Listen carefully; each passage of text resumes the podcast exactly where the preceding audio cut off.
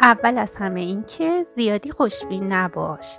خیلی جاها اشتباه پیش میاد. ازدواج، کار، تعطیلات، بچه ها. تا وقتی که فاجعه رخ نداده نیمه خالی لیوان رو نگاه کن و بعدش هم خدا رو شکر کن. دوم این که از غر زدن در مورد اینکه دیگران چقدر وحشتناکن دست بردار. بیشتر افراد آزاردهنده شیطان رجیم نیستن. اونا عمیقاً فقط غمگینن و مضطرب.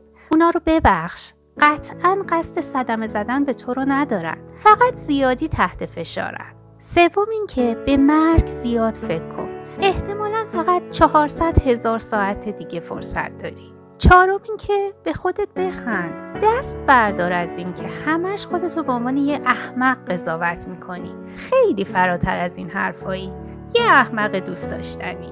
پنجم این که قرارهای منظم برای معاشرت با کسی بذار که معمولا براش وقت نداری. خودت از خودت بپرس که واقعا چی میخوای و در مورد چی مضطربی. ششم این که از تلاش برای خوشحال کردن خودت دست بردار.